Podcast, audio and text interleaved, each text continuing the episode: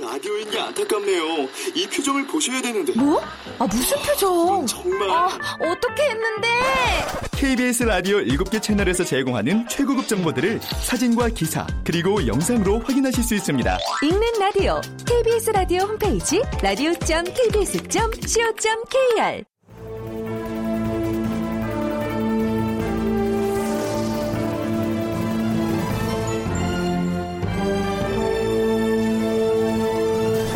다큐멘터리 역사를 찾아서.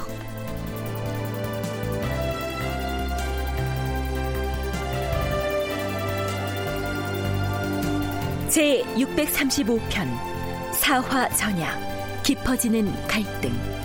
극본 이상락 연출 서승표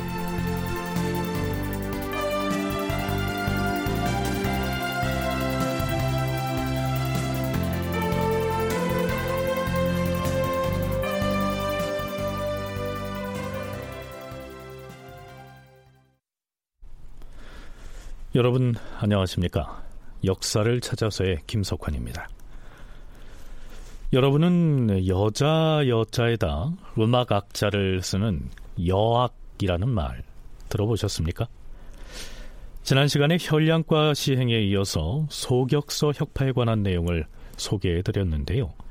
역사학자들은 중종 시기에 조광조가 사림 세력을 이끌고 단행했던 여러 제도 개혁을 이야기할 때 이 여학 혁파를 빠뜨리지 않습니다. 여학을 폐지했다는 얘긴데요.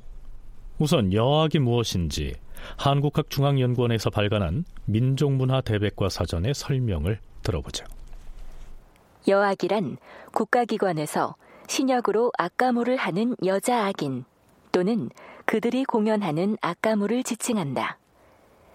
여악의 신부는 공천으로서 50세까지 국가의 크고 작은 연향에서 공연 활동을 하였다. 공연의 주요 내용을 보면 춤을 추고 노래를 불렀으며 악기를 연주하기도 했다. 경우에 따라 의장을 들고 거리 행진을 담당하기도 했다. 쉽게 말해서 주로 대궐에서 열린 각종 행사나 연회에서 노래하고 춤추고 혹은 악기를 연주하는 여성을 말하기도 하고요. 혹은 그들이 연주하는 음악이나 춤 그 자체를 여악이라고 부르기도 했는데 이들의 신부는 관청 소속의 여자 종이었으며 나이가 50에 이를 때까지 공연 활동을 해야 하는 노역의 의무를 져야 했다. 자, 이런 얘기입니다. 성신여대 오종록 교수의 얘기 들어보시죠. 그 이전부터 이제 여학은 전국 고을의 이 기녀들의 딸 가운데서 이 재능이 있는 아이들을 뽑아가지고 이제 교육을 해서 양성을 해서 써왔습니다. 국가의 잔치에 이제 이런 여학들을 이제 사용하게 되는데 문제는 그 가운데 상당수는 고관의 이제 첩이 될 수가 있었던 것이죠. 그리고 연산군 때는 그와 관련된 문제들이 더 이제 심하게 발생을 했고요. 그리고 그러지 못해서 이제 여학으로 계속 예, 늙는 경우도 이제 물론 있습니다만은 대개는 이제 여학으로 활동하기 어려우면은 예, 다른 쪽으로 그 움직여서 예, 음식 만드는 일을 궁궐에서 한다거나 또는 의녀가 된다거나 하는 그런 식의 이제 변동들도 이제 생기는 거죠. 조선시대 여학은 창기, 여기, 관기, 기약, 기생, 여공인 등으로 다양하게 불렸는데요. 세종 때에는 그 인원이 100명 남짓이었지만 성종 때에 완성된 경국대전을 보면 여기 150인, 연화대 10인, 여의 70인을 3년마다 여러 읍의 연소한 여자 종들 중에서 뽑아 올린다.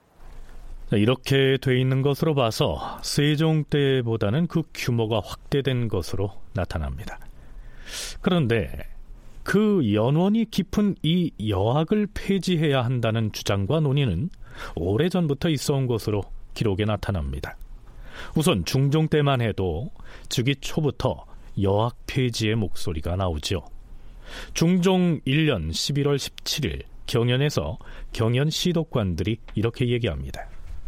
전하, 옛날 중국 순임금의 음악을 소소라고 불렀사온데 이 음악이 울리면 봉황과 짐승들도 춤을 추었다고 하였습니다. 이로부터 천여 년이 지나서 공자가 제 나라에 있을 때 바로 그 소소를 듣고 말하기를 음악이 이렇게까지 아름다울 줄은 생각하지 못하였다라고 하였으니 아악이야말로 진선 진미한 것이옵니다. 세종조에 이르러서 바로 이 아악을 정립하여 종묘에 쓰고 문묘의 재래에까지 사용하였사온데 근래에는 위로는 궁궐로부터 또 아래로는 사대부의 집에 이르기까지 오로지 여왕만을 숭상하므로 여왕이 극성해서 그 풍습이 무례하고 바르지 못하옵니다. 원하건대 여왕을 폐지하고 아악을 바로 세우시옵소서. 그렇사옵니다, 전하. 세종 때의 박연이 음률을 잘 알아서 아악을 바로잡았으나 그 뒤로는 여악이 성하여 아악을 숭상하지 않사옵니다. 예로부터 여악을 파하고자 하였지만 국초부터 싸운 것이기 때문에 갑자기 혁파하지 못하였사옵니다. 하운데 근래에는 이의 폐해가 막심하니 여악을 혁파하는 것이 무방하옵니다. 사정이 그러하다면 여악을 혁파하는 것이 합당한지 여부를 대신들과 논의해서 아래도록 하라. 네, 우리 프로그램에서는 이미 세종 치세를 탐색할 때 옛 중국의 주나라에서 비롯돼서 전해진 아악을 대대적으로 정리했다는 내용을 상세히 소개한 바 있습니다. 이후에 특히 연산군 때를 거치면서 각종 궁중 의례에서 이 아악은 외면당하고 여악이 극성을 부렸던 것이죠. 자, 그렇다면 명나라 사신이 조선에 와서 객관인 모화관에 들었을 때 임금이 그들을 기쁘게 하기 위해서 연회를 베풀었다 하고 가정을 해볼까요?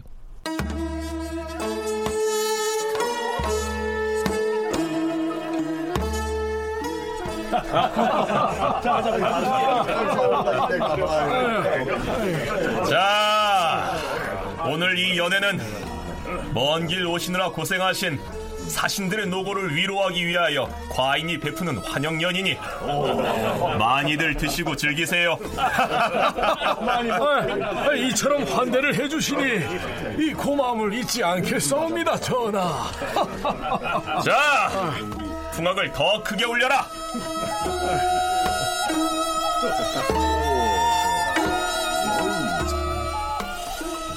헌데 감호하는 창기들은 어째서 보이지 않는 것이냐?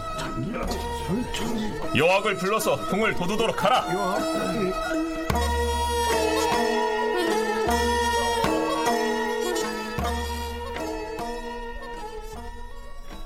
자, 만일 임금이 명나라 사신에게 베푼 환영연에서 여악을 불러서 춤추고 노래하게 했다면 어떻게 됐을까요? 중국 사신단은 기분 좋아하기는커녕 매우 당황했을 겁니다. 실제로 그런 기록이 실록에 자주 나타나죠. 중종 1년 12월 17일 중국 조정에서는 여학을 쓰지 않는데 평안도에 내왕하는 요동의 관리가 우리나라에서 연회 때 여학을 쓰는 것을 알고는 이를 그르게 여겨서 비웃는 자들이 있었다. 그런가 하면 중종 4년에는 한 간관이 중종에게 이렇게 말하고 있습니다.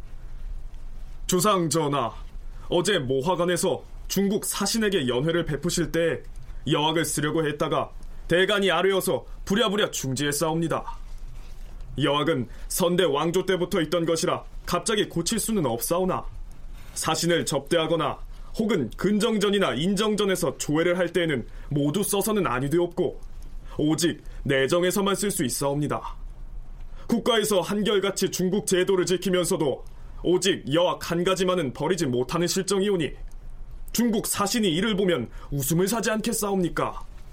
그리고 지금 있는 여학 인원도 또한 외람되게 많사오니 청컨대 그 수를 감하시옵소서. 여학은 혁파에도 좋은데 다만 조종조 때부터 쭉 사용해 오지 않았는가? 중국 사신을 접대함에 있어서는 사신이 혹 거절해도 우리의 풍속이라 일컬어 억지로 베풀곤 했었다.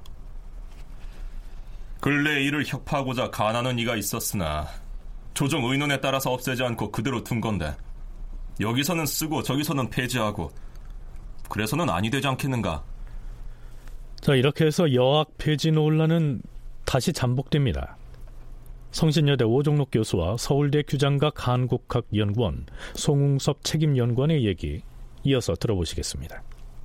제사를 지내는 행위는 신을 기쁘게 해야 합니다. 그래서 신을 기쁘게 하기 위해서는 음악도 연주를 해야 되고 춤도 추고 하는 것들이 다 이제 수반이 되어야죠. 그래서 제사 의례에도 음악도 있고 예, 춤도 있고 예, 그것만이 아니라 예, 특히 이제 외국에서 사신이 왔을 때 그 사신을 접대하는 의례 여기에도 이제 음악 춤이 동원이 되는데요. 그런데 문제가 그 중국 당시 이제 명이죠. 명에서 이제 사신들이 왔을 때 이 사람들이 조선 출신의 그 환관인 경우에는 별일 없이 그 여학이 노래하고 춤추고 하면서 그 진행이 되는 잔치를 그냥 이제 받아들였는데 이 사신이 명예 문신들, 중년 학자 관료들인 경우에는 예, 그것을 이제 따지고 들게 되는 거죠. 예에 어긋나는 것이다.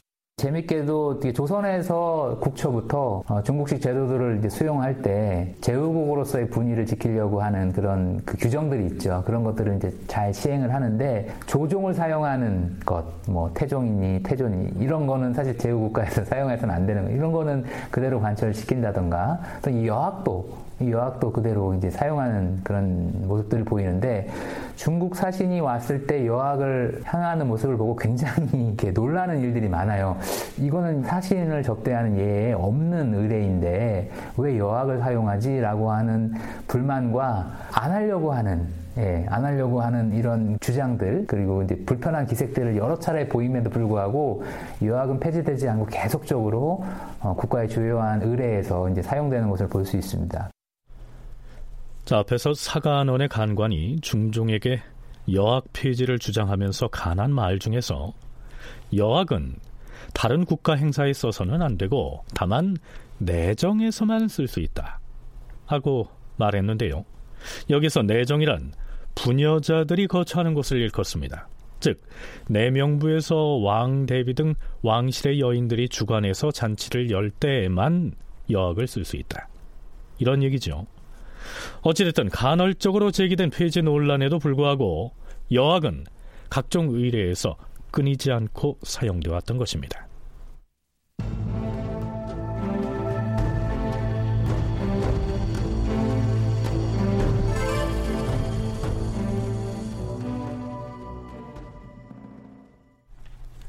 그런데 살림 세력과 더불어 전방위적인 제도 개혁을 밀어붙이고 있던 조광조가 드디어 이 여학을 문제 삼고 나섭니다. 중종 14년 2월 12일에 저녁 경연에서 바로 이 여학 폐지 문제가 제기되는데요.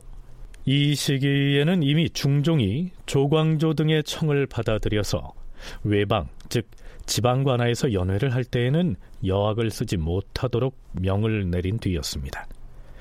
중종과 조광조가 주고받는 대화 잠시 들어보시죠. 보아인이 즉시 여학을 혁파하려고 했는데 대신들의 의논을 들어보니 공중에서 대비나 왕비가 여는 내연뿐만 아니라 국가의 경사에 여학이 쓰이는 경우가 또한 많다고 들었다. 만약 여학을 대신할 것이 있다면 여학을 즉시 혁파하는 것이 뭐 어렵겠는가?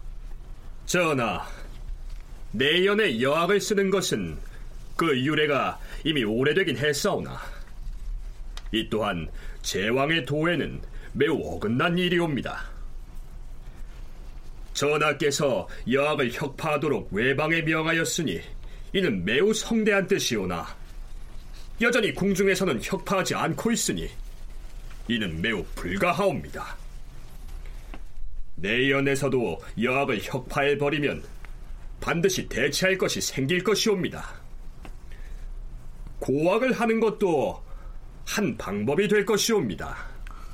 허나 이 고학만 쓰면 모든 절주를 스스로 지휘할 수가 없으니 달리 대처할 것이 있겠는가?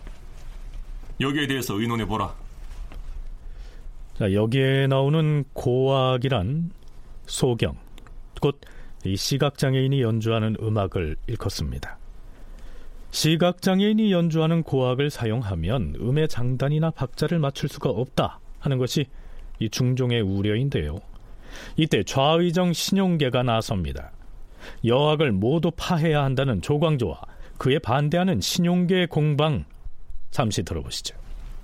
전하, 좌의정 신용계가 아래옵니다. 만약에 대비나 왕비를 위하여 궁중에서 여는 내연을 아주 없애버린다면 모를까. 그렇지 않고서 여왕만을 패한다면 대처할 방도가 없사옵니다. 주나라 때에도 부녀자들이 거처하는 규문에서 여학을 쓰긴 하였을 것이오나 그 근거를 찾을 수가 없사옵니다. 좌이정의 말은 옳지 않사옵니다. 주나라 때에는 악을 쓰지 않았사옵니다. 주나라 때에는 다만 시를 읊었을 뿐이옵니다. 먼저 대체할 이의를 의논한 뒤에 혁파하는 것이 가할 것이다. 전하, 궁중의 음악을 다 없애버리면 모를까 결국 여학을 혁파할 수는 없는 것이옵니다. 대사원 조광조의 주장은 옳지 않사옵니다. 전하, 옛 중국에서는 악을 연주할 적에 앞못 보는 소경을 데려다 썼사오니 우리도 전하께서 팔도에 널리 유시하시어서 여자 소경을 뽑아 의복을 지급하고 가무의 절차를 잘 가르쳐서 대비나 왕비가 여는 내연에 사용하는 것이 가할 것이옵니다. 아예 악을 갖추지 않는다면 모르거니와 만약 갖추려고 한다면 노래하고 춤추는 가무를 패할 수가 없는 것인데 소경이 어찌 곡추에 맞춰서 춤을 출 수가 있겠사옵니까? 소경은 비록 앞을 못 보아도 자기 집의 소재를 알아서 소소한 작은 길도 능히 찾아 들어가는데 어찌 곡조에 맞춰 춤추는 것을 못하겠사옵니까? 어찌 안 못 보는 소경으로 하여금 종정과 석경 같은 악기를 분별하여 치게 할 수 있겠사옵니까? 좌이정 신용계는 지식이 매우 편협하옵니다. 만약 옛날에 임금이 여학을 혁파하려고 했을 때 대신이 혁파해서는 안 된다고 반대하여서 그 뜻을 이루지 못한 사례가 있었다면 바로 오늘날의 좌이정 신용계와 같은 사람이 그런 대신일 것이옵니다. 자, 자, 자. 오늘은 이만하라. 예조나 장학원 관리들과 더 의논을 하는 것이 가할 것이다. 신용계와 조광조가 여학의 존폐 문제를 두고 치열하게 부딪히고 있는데요.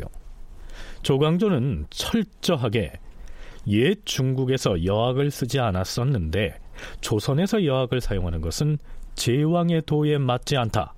이런 논리를 들이밀고 있습니다. 조선은 사실 중국이 아니지 않습니까? 그리고 이제 굳이 위상으로만 따지면 천자제후의 그 제후에 해당하는 그 예들을 쓰는데 제후의 예들은 외신제후라고 해서 내신제후가 아니라 그 외신제후 국경 밖에 있는 제후들은 어떻게 어떻게 해야 된다는 예법이 없어요.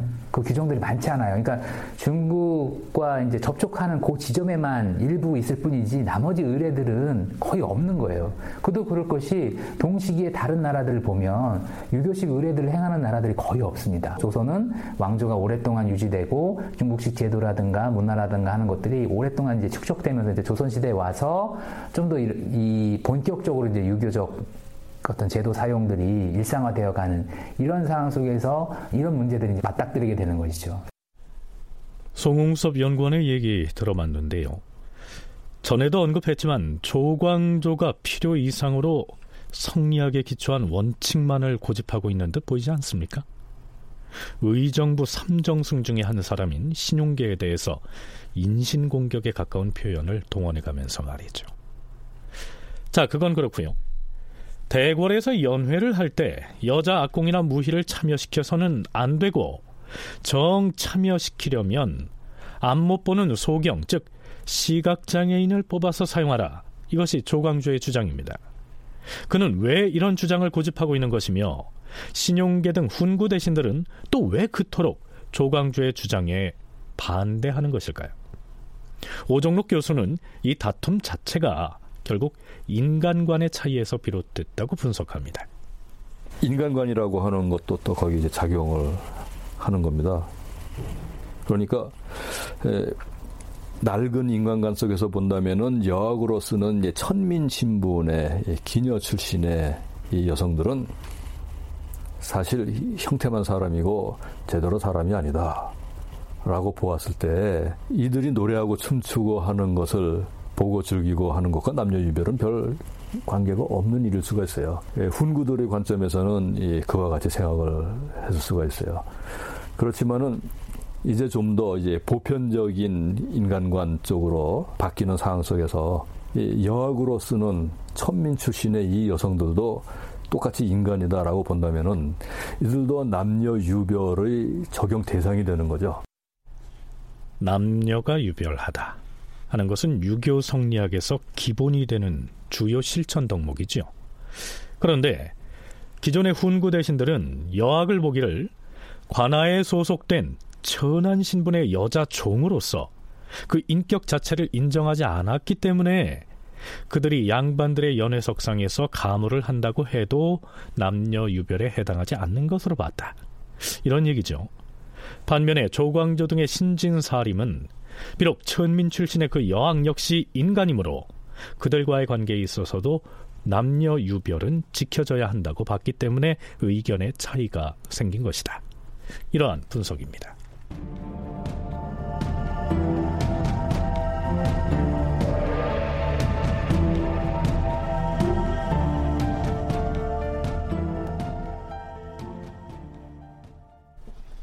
드디어 중종 14년 5월 19일 신용계, 안당 등 대신들이 의논 끝에 중종에게 이렇게 고합니다. 주상전하, 데뷔 전에 잔치를 열어 데뷔마마를 즐겁게 해드린다면서 가물을 하지 않고 빼버린다면 이것은 주악을 아예 없애버리는 것이나 마찬가지입니다. 또한 여악을 패하면 그를 대체하여 쓸만한 것도 마땅히 찾을 수 없사옵니다. 신등의 생각으론 조정에서 행하는 의례와 외방에서 하는 연회에는 여학을 쓰지 못하도록 하여 폐지하더라도 전에 잔치를 대접할 때는 이전대로 거행하는 것이 부득이한 사세라고 여기옵니다. 여학에 대한 의논은 마땅히 지금 대신들이 아랜대로 알아. 이렇게 해서 국왕이 데뷔 전에 베푸는 잔치에서는 여학을 쓰는 것을 용인하되 그 외의 국가 의례에는 여학을 쓰지 않고 폐지하는 쪽으로 결말이 난 것입니다. 애당초 조광조의 주장은 데뷔 전에 베푸는 내연에서마저 여학을 써서는 안 된다 하는 것이었지만 그것까지 없애야 한다고 고집하지는 않았던 모양입니다. 여학 이야기가 나온 김에 알아둬야 할 것이 하나 더 있는데요. 춤추고 노래하는 여자 종을 일컬어서 여학이라고 한다면 여인들의 공간에서 베풀어진 잔치에 참여하는 남자 아이도 있었습니다. 그들을 남악 혹은 무동이라고 불렀습니다. 그 여성들만의 공간에서 여성들 중심으로 이제 잔치나 의례가 거행이 될 때는 남자들이 들어가면 안 되는 거죠. 그래서 대개 이제 악공들을 양성하는 과정에서 음악의 어떤 리듬이나 절주, 그 연주하는 이런 것을 몸으로 이제 잘탈 수 있는 그런 사람들 를 이제 처음에 뽑아가지고 어렸을 때는 무동으로 씁니다. 그리고 이 무동으로 쓸 수 있는 나이는 결국은 저 여성들의 공간에 들여보내도 되는 그런 수준의 나이였을 것이고 그 시점이 지나면은 이제는 무동이 아니라 이제 악공으로서의 재능을 확인을 해서 악공으로 양성을 해 나가게 됩니다. 무동으로 쓰는 이 남자아이가 어느 정도 성장을 하면 더 이상 여성들의 공간에 출입할 수가 없으므로 이후에는 악기를 연주하는 악공으로 일하게 됐다. 이런 얘기입니다. 자, 그러면 여악 혁파에 관련된 얘기는 여기에서 마치기로 하죠.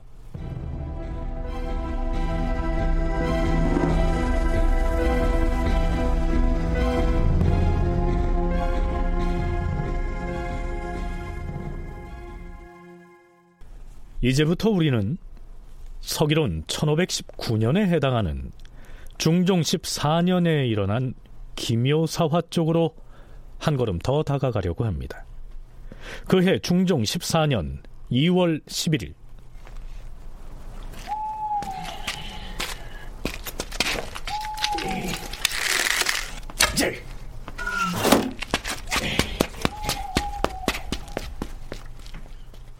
경복궁 건춘문에 화살 하나가 날아와 박혔습니다. 화살에는 익명의 투서가 묶여 있었지요. 승지 권벌이 임금에게 보고를 합니다. 어찌 이런 일이 참으로 놀라운 일이로구나. 얼마 전에도 누군가 권례에 화살을 쏘았던 일이 있지 않았는가? 그러옵니다, 전하. 그때가 지난달 26일 밤이었사옵니다. 처음엔 그저 불황아들이 새를 쏘려다가 잘못 날아 들어온 화살로 이겼는데 다음날 가져다 보니 그때에도 화살에 글을 적은 종이가 달려 있었다. 그 사실을 편전해서 대소신료들에게 말하려다가 익명의 투선지라 말하지 않았던 것이다. 헌데 오늘 승정원에서 또 건추문에 화살 쏜 일을 아래기에 말하는 것인데 이 글을 보아하니 조정이 이모저모를 말하고 있을 뿐 아니라 거기 쓰인 그 문장 또한 무식한 자의 소리가 아니었다. 익명의 투서를 날려보낸 자가 그 글에서 뭐라 했는지 아는가? 이렇게 말하고 있었다. 이 글은 내가 화살에 묶어 날려보낸 것이다. 이번뿐이 아니다. 아무 날은 의정부의 문에다 쏘았고 아무 날은 영추문에다 방문을 붙였으며 아무 날은 사헌부의 대문에 쏘았고 또 아무 날은 육조에 투서하였다. 그러나 수차에 걸쳐서 이렇게 했음에도 그 내용을 임금에게 계달하는 자가 없었으니 어찌 된 일인가?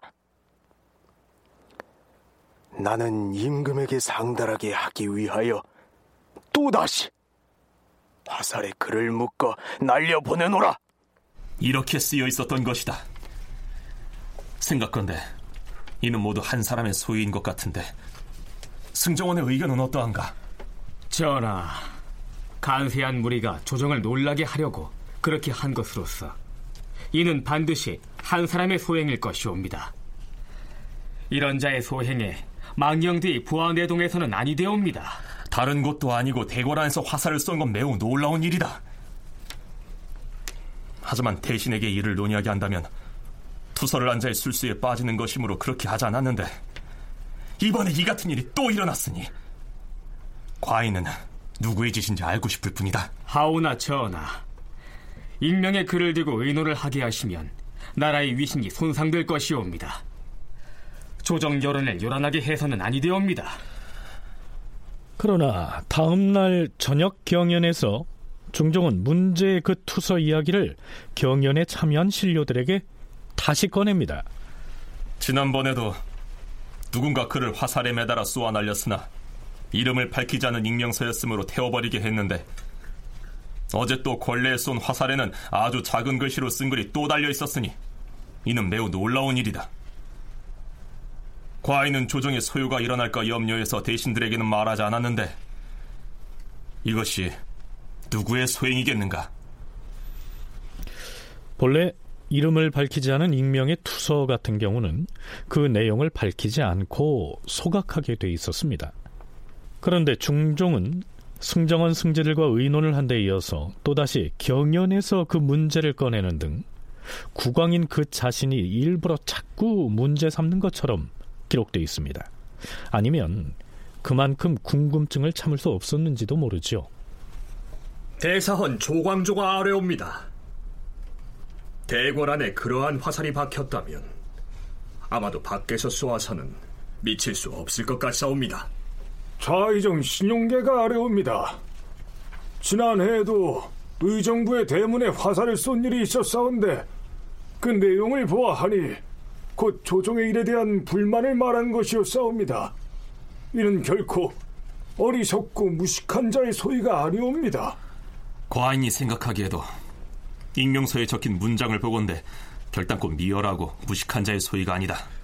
근래 사헌부의 대문에도 화살을 쏜 것이 두 번이나 있었사옵니다.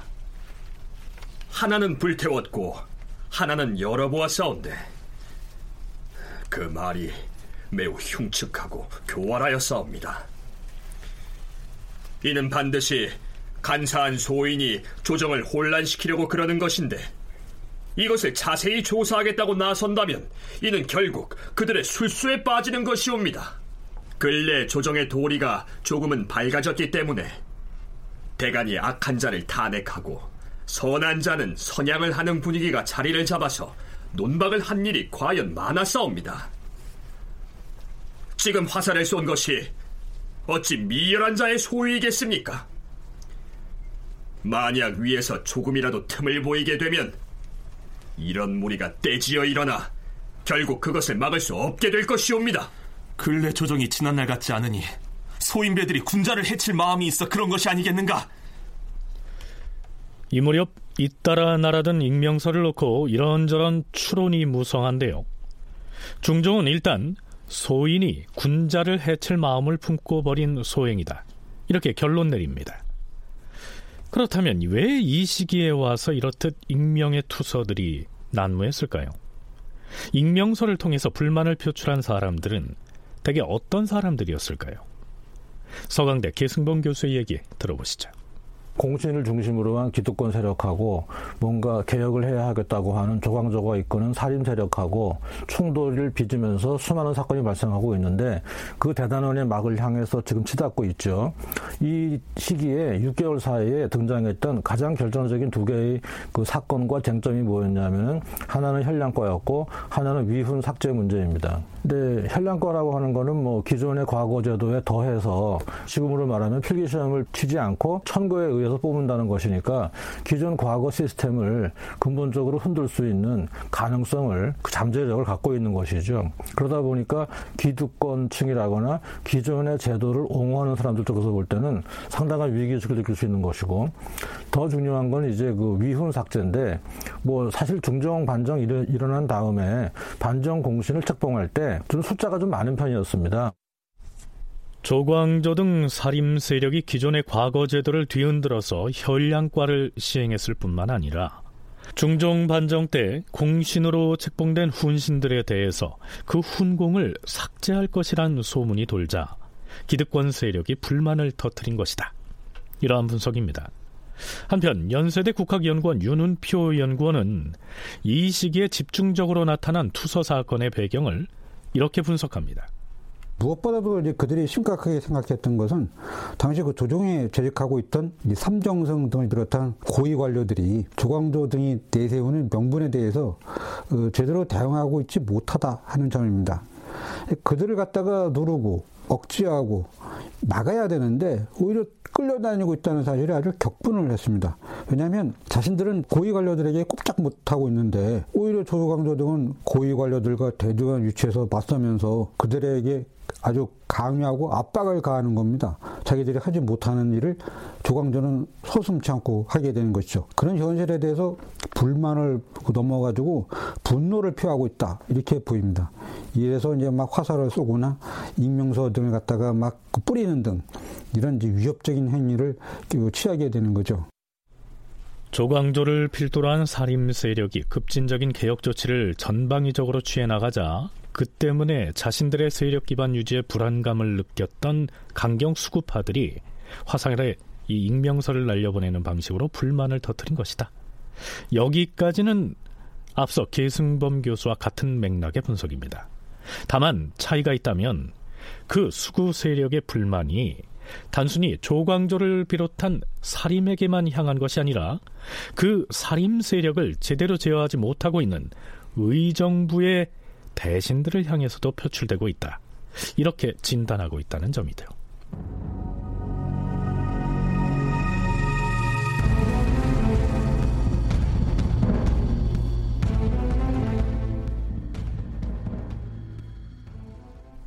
익명서 사건으로 조정의 분위기가 뒤숭숭한 가운데 20여일 뒤인 중종 14년 3월 2일 또 한 차례 영모 사건이 발생합니다.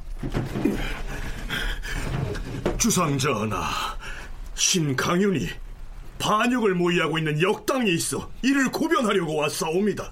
뭐라? 영모라 했는가? 그 역당들이 대체 누구란 말인가? 갑자기 영모를 고변하러 왔다면서 임금에게 아련을 청한 이 사람은 서울 출신의 강윤희란 사람이었습니다. 그는 중종반정 때 참여한 공으로 전국 공신에 책봉됐고 삼포 외란 때에도 공을 세워서 1등 공신에 오른 인물이었습니다. 어디에서 누구에게 무슨 말을 들었는지 고해보라. 예, 전하. 오늘 김우중이 신의 집에 왔기에 신이 어디서 오는 길이냐고 물으니 유계종의 집에서 온다라고 하면서 신에게 그대는 조정의 소식을 들었는가라고 넌지시 물어왔사옵니다. 강윤희가 만나서 무슨 얘긴가를 들었다고 하는 김우증이라고 하는 사람 역시 중종반정 때 공을 세워서 전국공신에 올랐던 무신입니다.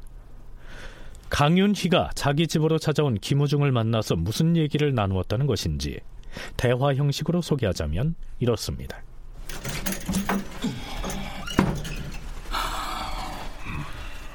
자네, 요즘 조정일이 어떻게 돌아가고 있는지 알고 있나? 아무 얘기도 못 들었어? 무슨 얘기 말인가? 나는 아무 소문도 못 들었는데. 요즘에 대간이 하는 말이면 임금이 무슨 말이든 다 받아들이는 바람에 그로 인해서 억울하게 죄받은 사람이 셀 수가 없는 지경이라네. 대간 중에서 누가 누구를 죄주도록 임금에게 가랬다는 말인가? 그런 사람이 한둘이 아니래도. 그리고 근래에도 김정이라는 자가 이런 말을 했다는 거야. 무슨 말을? 이미 죽은 공신 박원종을 무덤에서 꺼내 부관 참시를 하고 그런 다음에는 반정거사에 참여해서 공문을 받은 전국 공신들을 모조리 제거하려고 단단히 벼르고 있다는 것이야. 아하, 말만 들어도 끔찍하네 그려. 그러면 그들이 언제쯤 우리 공신들을 제거한다는 것인가? 사실은 이 김정 등이 근래 거사를 하려고 했는데 조광조가 도중에 그만두도록 말려서 미뤄졌다고 했네. 아니 조광조가 왜 거사를 미뤘다는 것인가?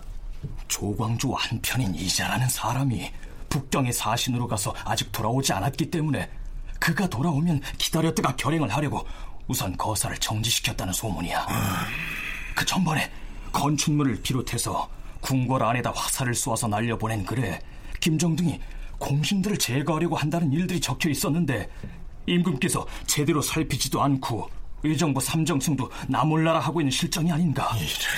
사정이 이러한데 이제 곧 현량과 출신들이 조정에 포진하게 되면 어찌 되겠는가? 반드시 공신들을 다 죽여 없애려고 할 것이 아닌가? 그래서 어찌하겠다는 것인가? 어찌하기는 우리들이 먼저 조광조와 그 무리를 쳐서 없애야지. 지금 거사를 결행할 조직이 이미 다 갖춰졌으니 뭐 어려운 일이 있겠는가? 유계종과 이군도 이미 함께하기로 얘기가 다 통했다네. 그런데 자네, 이 일은 매우 중대하니 저자에게도 누설하지 마시게. 강윤희의 고변에 따르면 김우중이 자기 집으로 찾아와서 이런 얘기를 나눴다는 겁니다. 물론 이것은 어디까지나 강윤희가 일러 바친 말이기 때문에 일정 부분 과장됐을 수도 있습니다.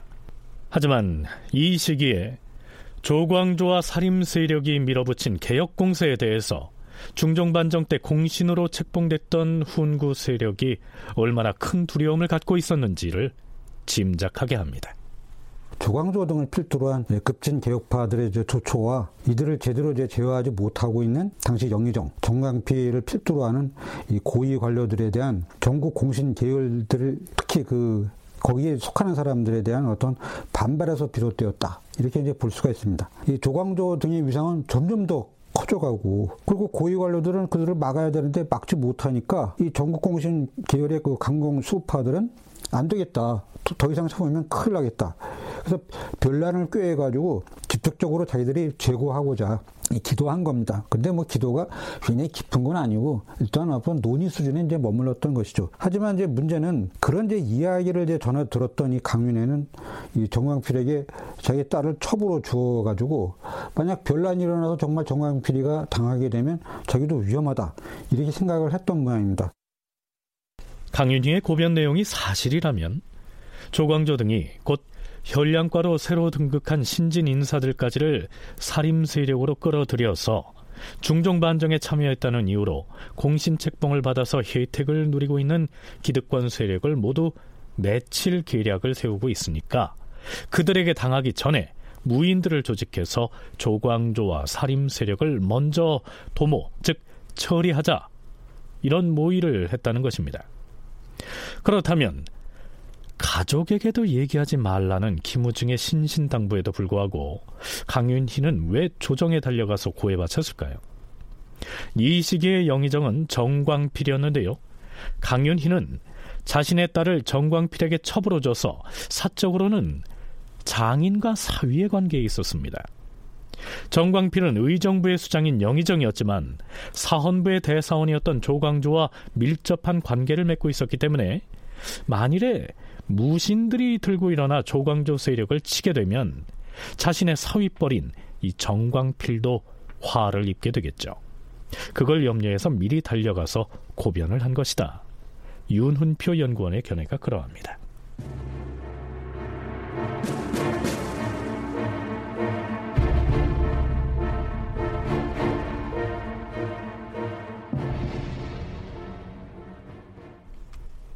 중종 즉위 이후에 크고 작은 영모 사건이 일일이 세일 수 없을 만큼 자주 일어났고요. 그 중에는 반역이나 모반이라고 부를 수 없는 아주 사소한 경우가 많았습니다. 그렇다면 이때에 일어난 이른바 김우중 등의 모반 사건은 그 실체가 어떠했을까요? 지금 당장 의정부의 삼정승을 비롯하여 의금부 당상관 그리고 사헌부와 사관원의 장관들을 불러들이라. 예, 주상 전하. 또한 의금부에 명하여 모반을 획책한 김우중, 이곤, 유계종을 잡아오고 사방 성문을 모두 닫으라.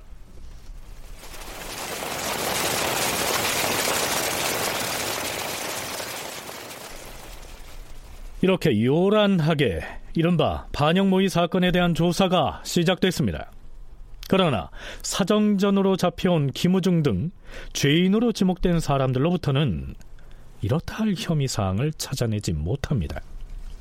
우선 김우중과 더불어 반역을 모의한 죄로 잡혀온 유계종에게 묻겠노라. 김우중과 무슨 얘기를 나누었느냐? 전하, 김우중이 신의 집에 왔다가 바로 돌아가겠다면서 할 말이 있으나 번거로워서 지금은 감히 말할 수가 없다라고 말했사옵니다. 신이 오리아를 대접하려고 했더니 배가 부르다고 사양했사옵니다. 그가 별다른 얘기를 하지 않고 돌아갔다는 사실을 증언해 줄 증인이 있사옵니다. 당시에 은을 세공하는 장인인 만천이란 자가 곁에 있었사오니 그를 불러서 사실 여부를 하문하시옵소서. 김우중이 그대에게 원망하는 말을 하지는 않았는가? 하지 않았사옵니다. 전국공신에 대한 일 역시 말하지 않았다는 말이지. 말하지 않았사옵니다, 주상 전하. 김우중이 한 말을 혹시 잊어버린 게 아닌가? 아니옵니다, 전하. 그러면 박원종을 부관 참시한다는 말을 김우중이 하지 않았는가? 전하, 그런 무시무시한 말을 들었다면 결코 잊어버릴 수가 없는 것이온데 신이 들었다면 어찌 감히 그것을 숨길 수 있겠사옵니까? 중종은 친국, 즉 직접 나서서 국문까지 했으나 유계종으로부터 별신통한 답변을 얻어내지 못합니다. 이윽고 김우중을 취조하는데요. 김우중은 자신을 영모를 꾸민 사람으로 고변한 강윤희에게 되려 호통을 칩니다. 강윤희 내 이놈! 네가 어떻게 어떻게 이를 거짓말을 할수 있다는 말이냐? 이는 필시 공을 노리고 한 것에 불과할 터이다. 너는 일찍이 1등 공신으로 훈죽에 오른 자여서 여러 사람이 그것을 부당히 여겨서 진실로 통분해하고 있는데 이제 또 무엇이 모자라서 이런 짓을 한단 말이냐? 자, 김우중 등은 끝내 결백을 주장합니다. 그러나 그는 겁이 많았던 모양이지요. 곤장을 치고 고신을 가하려고 하자 이실 직고 하겠다라고 했다가 또다시 번복을 하는 등 갈팡질팡합니다. 김우중을 다시 경회문 밖에 잡아다 놓고 좌의정 신용계, 판의금 부사 이계맹 등으로 하여금 추문하게 하였다. 장을 때리려고 하니 김우중이 자복하기를 청하였으나 장을 멈추고 물으면 다시 숨기고 입을 다물었다. 아, 신이 워낙 경박한 놈이라 말을 참을 수 없어서 그저 이런저런 망령된 말을 하고 다녔을 뿐이옵니다. 하오나 어찌 신이 감히 반역 모의를 하겠사옵니까? 결국 반역 음모 사건으로 거창하게 고변됐던 이 사건은 김우중에게 세상을 어지럽히는 말을 했다 해서 난원죄를 물어서 귀양 보내는 선에서 마무리가 됩니다. 그러나 사건의 조사 과정을 통해 조광조 등 살림 세력에 대해 반정공신 세력의 불만이 얼마나 팽배해 있는지를 짐작할 만하죠.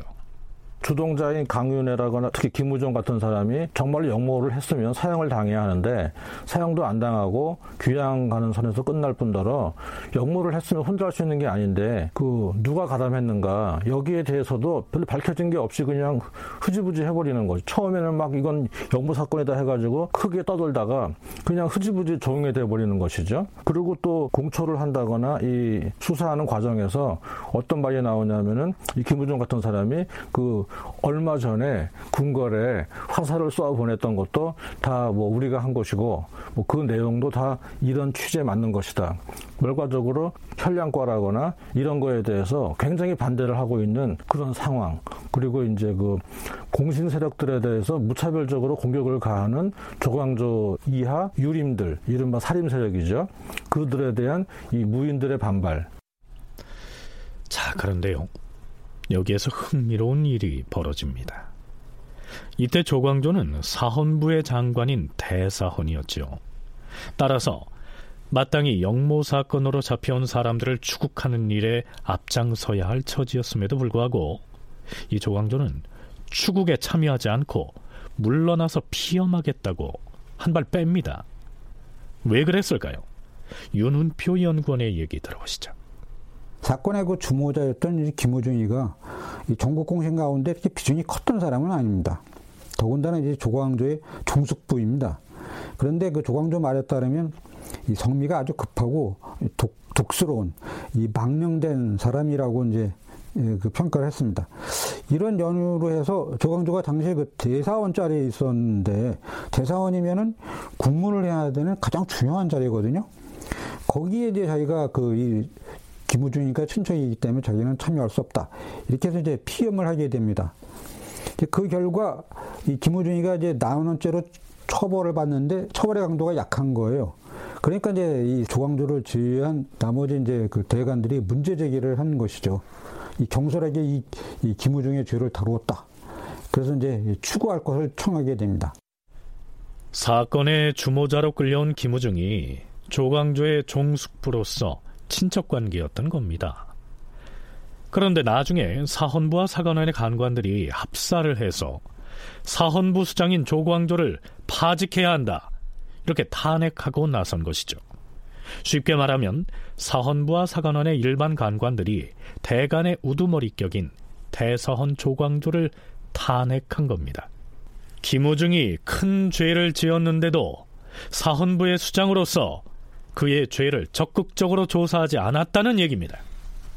전하, 김우중은 붕당을 맺어서 조정을 문란하게 하는 큰 죄를 지었사옵니다.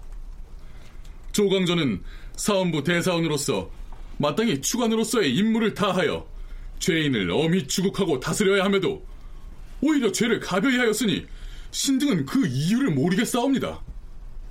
죄인 김우중을 다시 불러서 율대로 엄히 처단하고 그의 죄를 가볍게 한 주국관에게도 죄를 주시옵소서. 대사원 조광조는 사헌부의 장관으로서 임무를 다하지 아니하였으니 파직하고 추국해야 하옵니다. 비록 김호중이 가벼운 죄를 받았다고 나나 붕당을 맺어서 조정을 문란시켰다는 이유를 적용하는 것은 그의 죄에 합당하지가 않다. 따라서 추가는 잘못한 것이 없으므로 대사원을 파직할 수 없다.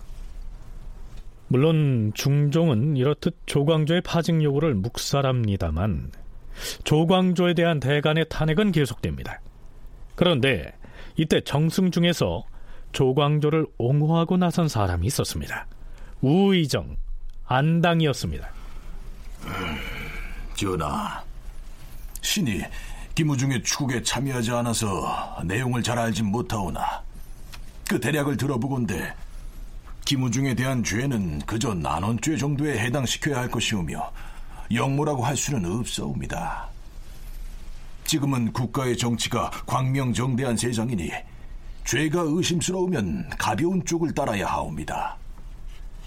사림들이 평시에는 중국 3대의 이상 정치를 행해야 한다고 하더니 지금 김우중에게는 유래 정해진 것보다 더 무거운 형을 가해야 한다고 주장하고 있으니 이것은 진실로 올바른 계책이 아니옵니다. 전하께서도 패조 연산 때의 일을 보시지 않았사옵니까? 진실로 죄가 가벼운데도 목배임을 당한 자가 많았사온데 그때 과연 인심이 어떠하였사옵니까? 만일 사헌부의 장관을 채직시키라고 명하신다면 그 나머지 대가는 어떻게 조처하시겠사옵니까? 안당은 한 걸음 더 나아가 작은 혐의를 키워서 중죄를 가해야 한다고 주장한 대간을 오히려 처벌해야 한다고 주장하고 나섭니다. 그 안당이 보니까 이 죄인을 대궐에 뜰에서 군문하자고 청한 것이 바로 이 대관들인데 그 김무중이가 그 정도의 어떤 죄를 지었는가 그런 것은 이제 아니다라고 하는 거죠. 조그마한 죄를 가지고 이제 임금의 거처인 대궐 뜰에서 이제 군문하자 이렇게 청한 것이 임금을 잘못 인도했다. 이렇게 이제 도리어 그 탄핵을 합니다. 이렇게 해서 이제 그거에 앞장섰던 집이 박수문이라든가 사관 김구동을 갖다가 이제 공격을 하니까 어, 그들이 이제 밀려나게 되고 대신 이제 대사원 조광조하고 대사관 박호 등이 부채 요구를 한 거 이것은 잘못된 것이다. 그렇게 해가지고 이제 반대를 합니다. 그래서 다시 원점으로 이제 돌아오게 된 것이죠. 여기에서 의정부 정승이면서도 조광조를 편들었던 이 안당이라는 이름을 기억해둘 필요가 있습니다. 이 사람은 조광조가 고집해서 만든 혈량과라고 하는 인재 등용 관문을 통해서 세 아들을 천거시켜서 벼슬길에 내보낸 일종의 수혜자였습니다. 물론 그 때문에 곧 일어나게 될 기묘사화 때 화를 당하지만 말입니다.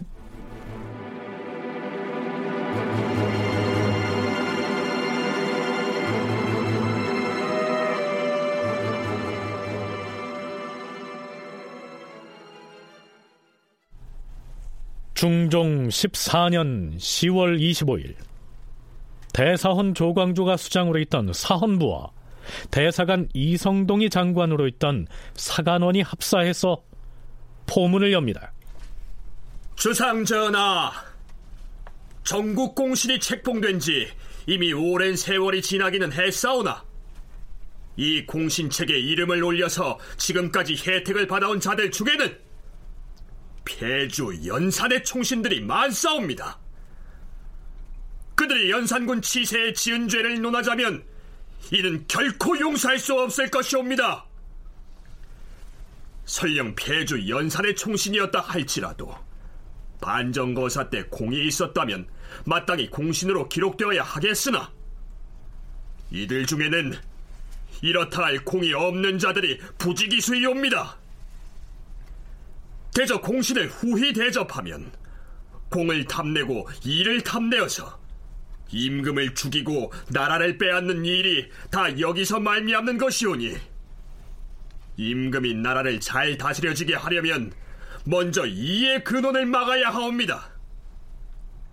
처음 공신을 정할 때 성희아는 그렇게 하지 않으려고 하였으나 간신 유자왕이 자신의 자제와 인척을 귀하게 대접하려고 공문을 마구 남발하였사오니 대저 소인배들이 작당하여 만든 것이옵니다.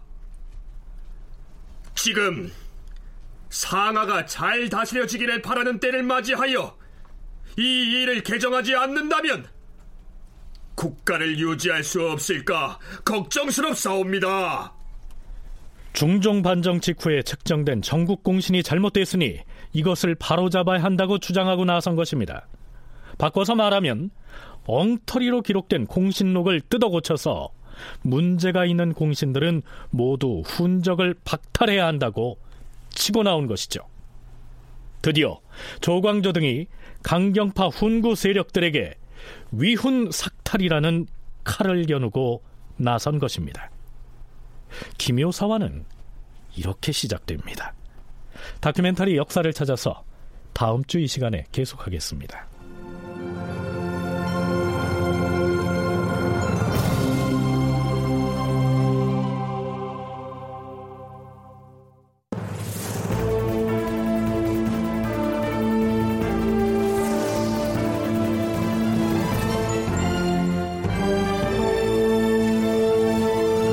다큐멘터리 역사를 찾아서 제 635편 사화 전야 깊어지는 갈등 이상락극본 서승표 연출로 보내드렸습니다.